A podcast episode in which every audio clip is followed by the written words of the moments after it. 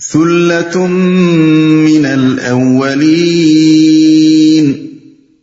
وثلة من الآخرين وہ اگلوں میں سے بہت ہوں گے اور پچھلوں میں سے بھی بہت۔ وَأَصْحَابُ الشِّمَالِ مَا أَصْحَابُ الشِّمَالِ اور بائیں بازو والے بائیں بازو والوں کی بد نصیبی کا کیا پوچھنا؟ فی سموم وحمیم وظل من يحموم لا بارد ولا کریم وہ لو کی لپٹ اور کھولتے ہوئے پانی اور کالے دھوئیں کے سائے میں ہوں گے۔ جو نہ ٹھنڈا ہوگا نہ آرام دے۔ انہم كانوا قبل ذلك مترفین وكانوا يصرون على الحنف العظیم یہ وہ لوگ ہوں گے جو اس انجام کو پہنچنے سے پہلے خوشحال تھے اور گناہ عظیم پر اصرار کرتے تھے۔ یعنی خوشحالی نے ان پر الٹا اثر کیا تھا۔ اللہ تعالیٰ کے شکر گزار ہونے کے بجائے وہ الٹے کافر نعمت ہو گئے تھے، اپنی لذات نفس میں منہمک ہو کر خدا کو بھول گئے تھے اور گناہ عظیم پر مصر تھے۔ گناہ عظیم کا لفظ جامع ہے۔ اس سے مراد کفر و شرک اور دہریت بھی ہے اور اخلاق و اعمال کا ہر بڑا گناہ بھی۔ وَكَانُوا يَقُولُونَ أَإِذَا مِتْنَا وَكُنَّا تُرَابًا وَعِظَامًا أَإِنَّا لَمَبْعُوثُونَ أَوَ آبَاؤُنَا الْأَوَّلُونَ کہتے تھے، کیا جب ہم مر کر خاک ہو جائیں گے اور ہڈیوں کا پنجر رہ جائیں گے، تو پھر اٹھا کھڑے کیے جائیں گے؟ اور کیا ہمارے وہ باپ دادا بھی اٹھائے جائیں گے جو پہلے گزر چکے ہیں؟ قل ان الاولین والآخرین لمجموعون الى میقات یوم معلوم اے نبی ان لوگوں سے کہو یقیناً اگلے اور پچھلے سب ایک دن ضرور جمع کیے جانے والے ہیں۔ جس کا وقت مقرر کیا جا چکا ہے۔ ثم انکم ایوہ الضالون المکذبون لآکلون من شجر من زقوم فمالئون منها البطون فشاربون عليه من الحميم فشاربون شرب الهيم هذا نزلهم يوم الدين پھر اے گمراہو اور چھٹلانے والو، تم شجر زقوم کی غذا کھانے والے ہو، اسی سے تم پیٹ بھرو گے اور اوپر سے کھولتا ہوا پانی توس لگے ہوئے اونٹ کی طرح پیو گے۔ یہ ہے بائیں بازو والوں کی ضیافت کا سامان روز جزا میں۔ نحن خلقناكم فلولا تصدقون۔ ہم نے تمہیں پیدا کیا ہے پھر کیوں تصدیق نہیں کرتے؟ ہم نے تمہیں۔ یہاں سے آیت چوہتر تک جو دلائل پیش کیے گئے ہیں ان میں بیک وقت آخرت اور توحید دونوں پر استدلال کیا گیا ہے چونکہ مکے کے لوگ نبی صلی اللہ علیہ وسلم کی تعلیم کے ان دونوں بنیادی اجزاء پر مترس تھے اس لیے یہاں دلائل اس انداز سے دیے گئے ہیں کہ آخرت کا ثبوت بھی ان سے ملتا ہے اور توحید کی صداقت کا بھی۔ کیوں تصدیق نہیں کرتے؟ یعنی اس بات کی تصدیق کہ ہم ہی تمہارے رب اور معبود ہیں اور ہم تمہیں دوبارہ بھی پیدا کر سکتے ہیں۔ افرأيتم ما تمنون أأنتم تخلقونه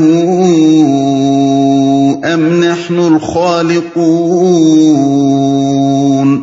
کبھی تم نے غور کیا یہ نطفہ جو تم ڈالتے ہو اس سے بچہ تم بناتے ہو یا اس کے بنانے والے ہم ہیں؟ اس مختصر سے فقرے میں ایک بڑا اہم سوال انسان کے سامنے پیش کیا گیا ہے۔ دنیا کی تمام دوسری چیزوں کو چھوڑ کر انسان اگر صرف اسی ایک بات پر غور کرے کہ وہ خود کس طرح پیدا ہوا ہے، تو اسے نہ قرآن کی تعلیم توحید میں کوئی شک رہ سکتا ہے، نہ اس کی تعلیم آخرت میں۔ انسان آخر اسی طرح تو پیدا ہوتا ہے کہ مرد اپنا نطفہ عورت کے رحم تک پہنچا دیتا ہے، مگر کیا اس نطفے میں بچہ پیدا کرنے کی اور لازمن انسان ہی کا بچہ پیدا کرنے کی صلاحیت آپ سے آپ پیدا ہو گئی ہے یا انسان نے خود پیدا کی ہے یا خدا کے سوا کسی اور نے پیدا کر دی ہے اور کیا یہ مرد کے یا عورت کے یا دنیا کی کسی طاقت کے اختیار میں ہے کہ اس نطفے سے حمل کا استقرار کرا دے؟ پھر استقرار حمل سے وضع حمل تک ماں کے پیٹ میں بچے کی درجہ بدرجہ تخلیق و پرورش اور ہر بچے کی الگ صورت گری اور ہر بچے کے اندر مختلف ذہنی و جسمانی قوتوں کو ایک خاص تناسب کے ساتھ رکھنا، جس سے وہ ایک خاص شخصیت کا انسان بن کر اٹھے۔ کیا یہ سب کچھ ایک خدا کے سوا کسی اور کا کام ہے؟ کیا اس میں کسی اور کا ذرہ برابر بھی کوئی دخل ہے؟ کیا یہ کام ماں باپ خود کرتے ہیں یا کوئی ڈاکٹر کرتا ہے؟ یا وہ انبیاء اور اولیاء کرتے ہیں جو خود اسی طرح پیدا ہوئے ہیں؟ یا سورج اور چاند اور تارے کرتے ہیں جو خود ایک قانون کے غلام ہیں یا وہ فطرت یعنی نیچر کرتی ہے جو بجائے خود کوئی علم، حکمت، ارادہ اور اختیار نہیں رکھتی۔ پھر کیا یہ فیصلہ کرنا بھی خدا کے سوا کسی کے اختیار میں ہے کہ بچہ لڑکی ہو یا لڑکا، خوبصورت ہو یا بدصورت، طاقتور ہو یا کمزور، اندھا، بہرا، لنگڑا، لولا ہو یا صحیح العضا ذہین ہو یا کن ذہن، پھر کیا خدا کے سوا کوئی اور یہ طے کرتا ہے کہ قوموں کی تاریخ میں کس وقت، کس قوم کے اندر کن اچھی یا بری صلاحیتوں کے آدمی پیدا کرے جو اسے عروج پر لے جائیں یا زوال کی طرف دھکیل دیں۔ اگر کوئی شخص ضد اور ہٹ دھرمی میں مبتلا نہ ہو، تو وہ خود محسوس کرے گا کہ شرک یا دہریت کی بنیاد پر ان سوالات کا کوئی معقول جواب نہیں دیا جا سکتا۔ ان کا معقول جواب ایک ہی ہے اور وہ یہ ہے کہ انسان پورا کا پورا خدا کا ساختہ و پرداختہ ہے۔ اور جب حقیقت یہ ہے تو خدا کے ساختہ و پرداختہ اس انسان کو کیا حق پہنچتا ہے کہ اپنے خالق کے مقابلے میں آزادی و خود مختاری کا دعویٰ کرے یا اس کے سوا کسی دوسرے کی بندگی بجا لائے۔ توحید کی طرح یہ سوال آخرت کے معاملے میں بھی فیصلہ کن ہے۔ انسان کی تخلیق ایک ایسے کیڑے سے ہوتی ہے جو طاقتور خوردبین کے بغیر نظر تک نہیں آ سکتا۔ یہ کیڑا عورت کے جسم کی تاریکیوں میں کسی وقت اس نسوانی انڈے سے جا ملتا ہے، جو اسی کی طرح ایک حقیر سا خوردبینی وجود ہوتا ہے۔ پھر ان دونوں کے ملنے سے ایک چھوٹا سا زندہ خلیہ یعنی سیل بن جاتا ہے، جو حیات انسانی کا نقطۂ آغاز ہے۔ اور یہ خلیہ بھی اتنا چھوٹا ہوتا ہے کہ خوردبین کے بغیر اس کو نہیں دیکھا جا سکتا۔ اس ذرا سے خلیے کو ترقی دے کر اللہ تعالیٰ نو مہینے چند روز کے اندر رحم مادر میں ایک جیتا جاگتا انسان بنا دیتا ہے اور جب اس کی تخلیق مکمل ہو جاتی ہے تو ماں کا جسم خود ہی اسے دھکیل کر دنیا میں ادھم مچانے کے لیے باہر پھینک دیتا ہے۔ تمام انسان اسی طرح دنیا میں آئے ہیں اور شب و روز اپنے ہی جیسے انسانوں کی پیدائش کا یہ منظر دیکھ رہے ہیں۔ اس کے بعد صرف ایک عقل کا اندھا ہی یہ کہہ سکتا ہے کہ جو خدا اس طرح انسانوں کو آج پیدا کر رہا ہے، وہ کل کسی وقت اپنے ہی پیدا کیے ہوئے ان انسانوں کو دوبارہ کسی اور طرح پیدا نہ کر سکے گا۔ نحن قدرنا بينكم الموت وما نحن بمسبوقين على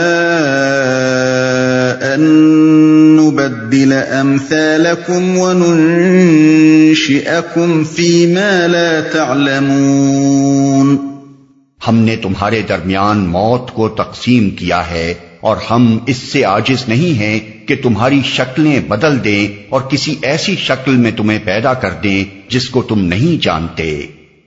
موت کو تقسیم کیا ہے۔ یعنی تمہاری پیدائش کی طرح تمہاری موت بھی ہمارے اختیار میں ہے۔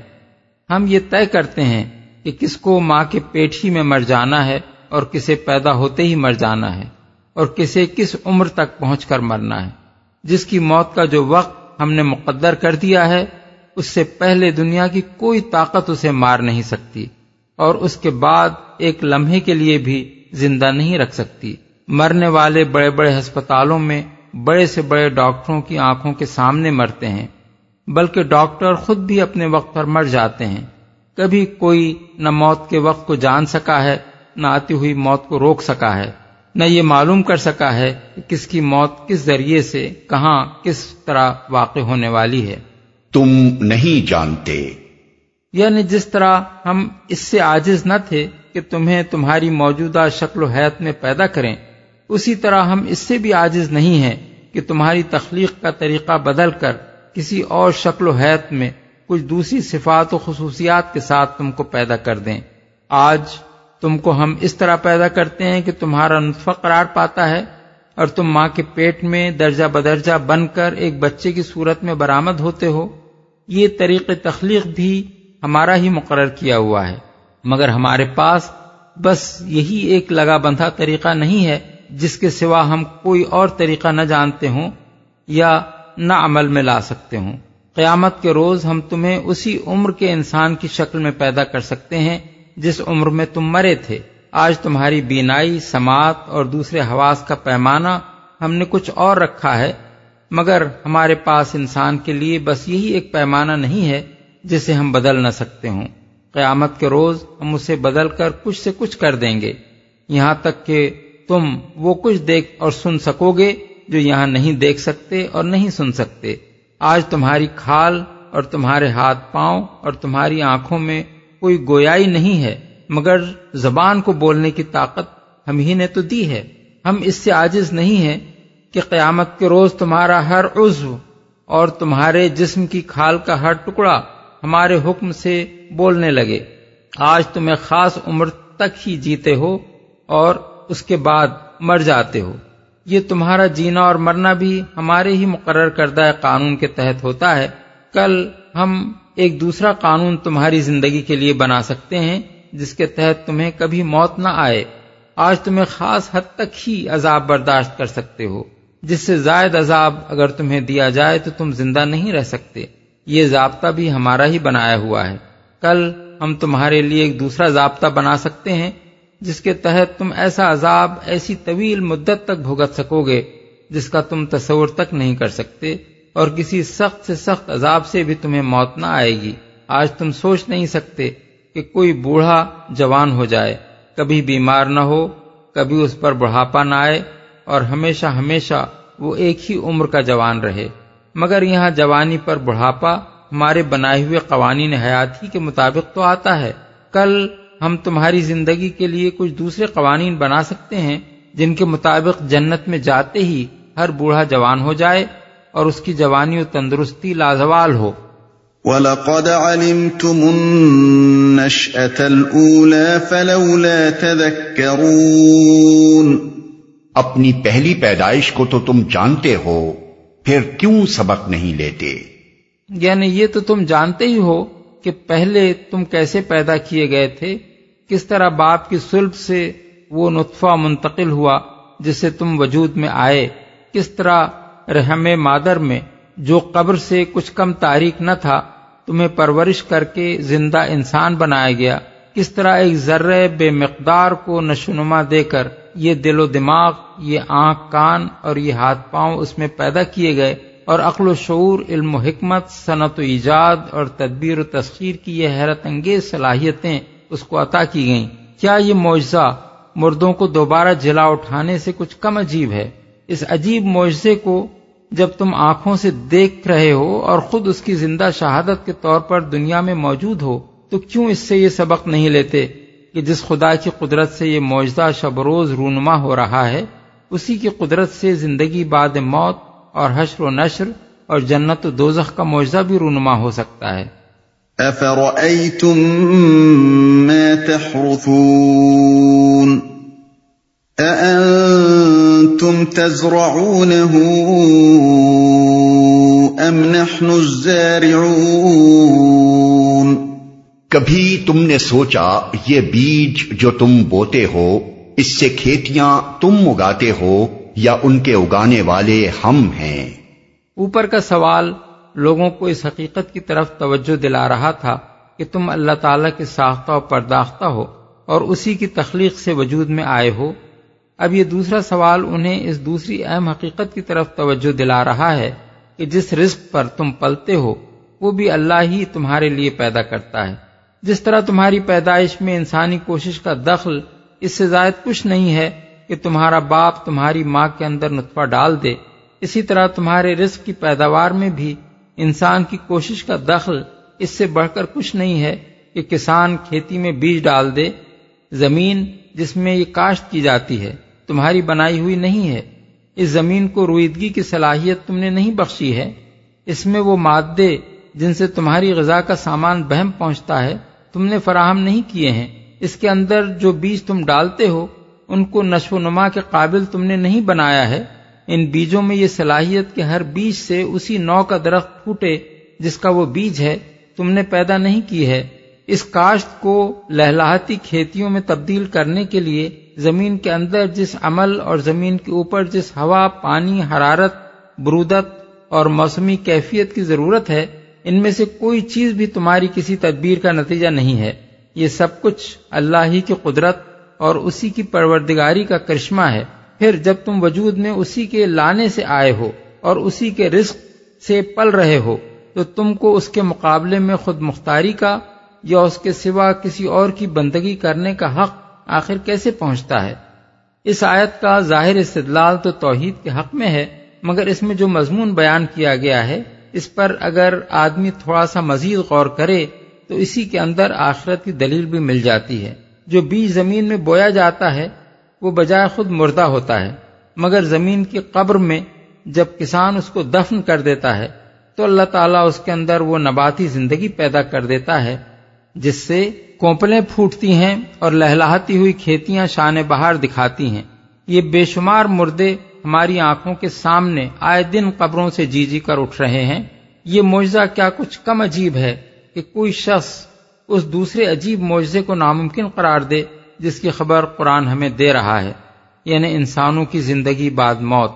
لو نشاء لجعلناه حطاما فظلتم تفكهون۔ إنا لمغرمون، بل نحن محرومون۔ ہم چاہیں تو ان کھیتوں کو بھس بنا کر رکھ دیں اور تم طرح طرح کی باتیں بناتے رہ جاؤ کہ ہم پر تو الٹی چٹی پڑ گئی، بلکہ ہمارے تو نصیب بھی پھوٹے ہوئے ہیں۔ افرأيتم الماء الذي تشربون؟ أأنتم أنزلتموه من المزن أم نحن المنزلون؟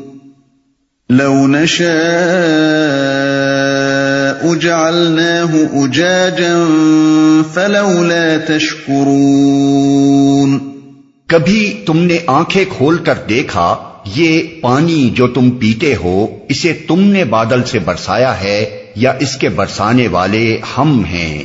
ہم چاہیں تو اسے سخت کھاری بنا کر رکھ دیں۔ پھر کیوں تم شکر گزار نہیں ہوتے؟ برسانے والے ہم ہیں۔ یعنی تمہاری بھوک مٹانے ہی کا نہیں، تمہاری پیاس بجھانے کا انتظام بھی ہمارا ہی کیا ہوا ہے۔ یہ پانی جو تمہاری زندگی کے لیے روٹی سے بھی زیادہ ضروری ہے، تمہارا اپنا فراہم کیا ہوا نہیں ہے، بلکہ اسے ہم فراہم کرتے ہیں۔ زمین میں یہ سمندر ہم نے پیدا کیے ہیں، ہمارے سورج کی گرمی سے ان کا پانی بھاپ بن کر اٹھتا ہے۔ ہم نے اس پانی میں یہ خاصیت پیدا کی ہے کہ خاص درجہ حرارت پر وہ بھاپ میں تبدیل ہو جائے، ہماری ہوائیں اسے لے کر اٹھتی ہیں۔ ہماری قدرت اور حکمت سے وہ بھاپ جمع ہو کر بادل کی شکل اختیار کرتی ہے۔ ہمارے حکم سے یہ بادل خاص تناسب سے تقسیم ہو کر زمین کے مختلف خطوں پر پھیلتے ہیں، تاکہ جس خطے زمین کے لیے پانی کا جو حصہ مقرر کیا گیا ہے، وہ اس کو پہنچ جائے۔ اور ہم بالائی فضا میں وہ برودت پیدا کرتے ہیں، جس سے یہ بھاپ پھر سے پانی میں تبدیل ہوتی ہے۔ ہم تمہیں صرف وجود میں لا کر ہی نہیں رہ گئے ہیں، بلکہ تمہاری پرورش کے یہ سارے انتظامات بھی ہم کر رہے ہیں، جن کے بغیر تم جی نہیں سکتے۔ پھر ہماری تخلیق سے وجود میں آ کر، ہمارا رزق کھا کر اور ہمارا پانی پی کر، یہ حق تمہیں کہاں سے حاصل ہو گیا کہ ہمارے مقابلے میں خود مختار بنو یا ہمارے سوا کسی اور کی بندگی بجا لاؤ؟ کھاری بنا کر رکھ دیں۔ اس فقرے میں اللہ کی قدرت و حکمت کے ایک اہم کرشمے کی نشاندہی کی گئی ہے۔ پانی کے اندر اللہ تعالی نے جو حیرت انگیز خواص رکھے ہیں، ان میں سے ایک خاصہ یہ بھی ہے کہ اس کے اندر خواہ کتنی ہی چیزیں تحلیل ہو جائیں، جب وہ حرارت کے اثر سے بھاپ میں تبدیل ہوتا ہے، تو ساری آمیزشیں نیچے چھوڑ دیتا ہے اور صرف اپنے اصل آبی اجزاء کو لے کر ہوا میں اڑتا ہے۔ یہ خاصیت اگر اس میں نہ ہوتی تو بھاپ میں تبدیل ہوتے وقت بھی وہ سب چیزیں اس میں شامل رہتی جو پانی ہونے کی حالت میں اس کے اندر تحلیل شدہ تھیں۔ اس صورت میں سمندر سے جو بھاپیں اٹھتی ان میں سمندر کا نمک بھی شامل ہوتا اور ان کی بارش تمام روئے زمین کو زمین شور بنا دیتی۔ نہ انسان اس پانی کو پی کر جی سکتا تھا، نہ کسی قسم کی نباتات اس سے اگ سکتی تھی۔ اب کیا کوئی شخص دماغ میں ذرا سی بھی عقل رکھتے ہوئے یہ دعویٰ کر سکتا ہے کہ اندھی بحری فطرت سے خود بخود پانی میں یہ حکیمانہ خاصیت پیدا ہو گئی ہے۔ یہ خاصیت جس کی بدولت کھاری سمندروں سے صاف ستھرا میٹھا پانی کشید ہو کر بارش کی شکل میں برستا ہے اور پھر دریاؤں، نہروں، چشموں اور کنووں کی شکل میں آب رسانی و آب پاشی کی خدمت انجام دیتا ہے۔ اس بات کی سری شہادت فراہم کرتی ہے کہ ودیت کرنے والے نے پانی میں اس کو خوب سوچ سمجھ کر بال ارادہ اس مقصد کے لیے ودیت کیا ہے کہ وہ اس کی پیدا کردہ مخلوقات کی پرورش کا ذریعہ بن سکے۔ جو مخلوق کھاری پانی سے پرورش پا سکتی تھی، وہ اس نے سمندر میں پیدا کی اور وہاں وہ خوب جی رہی ہے۔ مگر جس مخلوق کو اس نے خشکی اور ہوا میں پیدا کیا تھا، اس کی پرورش کے لیے میٹھا پانی درکار تھا اور اس کی فراہمی کے لیے بارش کا انتظام کرنے سے پہلے اس نے پانی کے اندر یہ خاصیت رکھ دی کہ گرمی سے بھاپ بنتے وقت وہ کوئی ایسی چیز لے کر نہ اڑے جو اس کے اندر تحلیل ہو گئی ہو۔ کیوں تم شکر گزار نہیں ہوتے؟ بلفاظ دیگر کیوں یہ کفران نعمت کرتے ہو کہ تم میں سے کوئی اس بارش کو دیوتاؤں کا کرشمہ سمجھتا ہے اور کوئی یہ خیال کرتا ہے کہ سمندر سے بادلوں کا اٹھنا اور پھر آسمان سے پانی بن کر برسنا ایک فطری چکر ہے جو آپ سے آپ چلے جا رہا ہے اور کوئی اسے خدا کی رحمت سمجھتا بھی ہے تو اس خدا کا اپنے اوپر یہ حق نہیں مانتا کہ اسی کے آگے سر تاج جھکائے۔ خدا کی اتنی بڑی نعمت سے فائدہ اٹھاتے ہو اور پھر جواب میں کفر و شرک اور فسق و نافرمانی کرتے ہو۔ افرأيتم النار التي أأنتم أنشأتم شجرتها أم نحن المنشئون نحن جعلناها تذكرة ومتاعا للمقوين کبھی تم نے خیال کیا، یہ آگ جو تم سلگاتے ہو، اس کا درخت تم نے پیدا کیا ہے یا اس کے پیدا کرنے والے ہم ہیں؟ ہم نے اس کو یاد دہانی کا ذریعہ اور حاجت مندوں کے لیے سامان زیست بنایا ہے۔ درخت۔ درخت سے مراد یا تو وہ درخت ہیں جن سے آگ جلانے کے لیے لکڑی فراہم ہوتی ہے یا مرخ اور افار نامی وہ دو درخت ہیں جن کی ہری بھری ٹہنیوں کو ایک دوسرے پر مار کر قدیم زمانے میں اہل عرب آگ جھاڑا کرتے تھے۔ یاد دہانی کا ذریعہ۔ اس آگ کو یاد دہانی کا ذریعہ بنانے کا مطلب یہ ہے کہ یہ وہ چیز ہے جو ہر وقت روشن ہو کر انسان کو اس کا بھولا ہوا سبق یاد دلاتی ہے۔ اگر آگ نہ ہوتی تو انسان کی زندگی حیوان کی زندگی سے مختلف نہ ہو سکتی۔ آگ ہی سے انسان نے حیوانات کی طرح کچی غذائیں کھانے کے بجائے ان کو پکا کر کھانا شروع کیا اور پھر اس کے لیے صنعت و ایجاد کے نئے نئے دروازے کھلتے چلے گئے۔ ظاہر ہے کہ اگر خدا وہ ذرائع پیدا نہ کرتا جن سے آگ جلائی جا سکے اور وہ آتش پذیر مادے پیدا نہ کرتا جو آگ سے جل سکیں، تو انسان کی ایجادی صلاحیتوں کا قفل ہی نہ کھلتا۔ مگر انسان یہ بات فراموش کر گیا ہے کہ اس کا خالق کوئی پروردگار حکیم ہے، جس نے اسے ایک طرف انسانی قابلیتیں دے کر پیدا کیا، تو دوسری طرف زمین میں وہ سر و سامان بھی پیدا کر دیا، جس سے اس کی قابلیتیں روب عمل آ سکیں۔ وہ اگر غفلت میں مدہوش نہ ہو تو تنہا ایک آگ ہی اسے یہ یاد دلانے کے لیے کافی ہے کہ یہ کس کے احسانات اور کس کی نعمتیں ہیں جن سے وہ دنیا میں متمتع ہو رہا ہے۔ حاجت مندوں کے لیے۔ اصل میں لفظ مقوین استعمال کیا گیا ہے۔ اس کے مختلف معنی اہل لغت نے بیان کیے ہیں۔ بعض اسے صحرا میں اترے ہوئے مسافروں کے معنی میں لیتے ہیں بعض اس کے معنی بھوکے آدمی کے لیتے ہیں۔ اور بعض کے نزدیک اس سے مراد وہ سب لوگ ہیں جو آگ سے فائدہ اٹھاتے ہیں خواہ وہ کھانا پکانے کا فائدہ ہو یا روشنی کا یا تپش کا۔ فسبح باسم ربك العظيم بس اے نبی اپنے رب عظیم کے نام کی تسبیح کرو۔ یعنی اس کا مبارک نام لے کر یہ اظہار و اعلان کرو کہ وہ ان تمام عیوب نقائص اور کمزوریوں سے پاک ہے۔ جو کفار و مشرقین اس کی طرف منسوب کرتے ہیں اور جو کفر و شرک کے ہر عقیدے اور منکرین آخرت کے ہر استدلال میں مضمر ہیں۔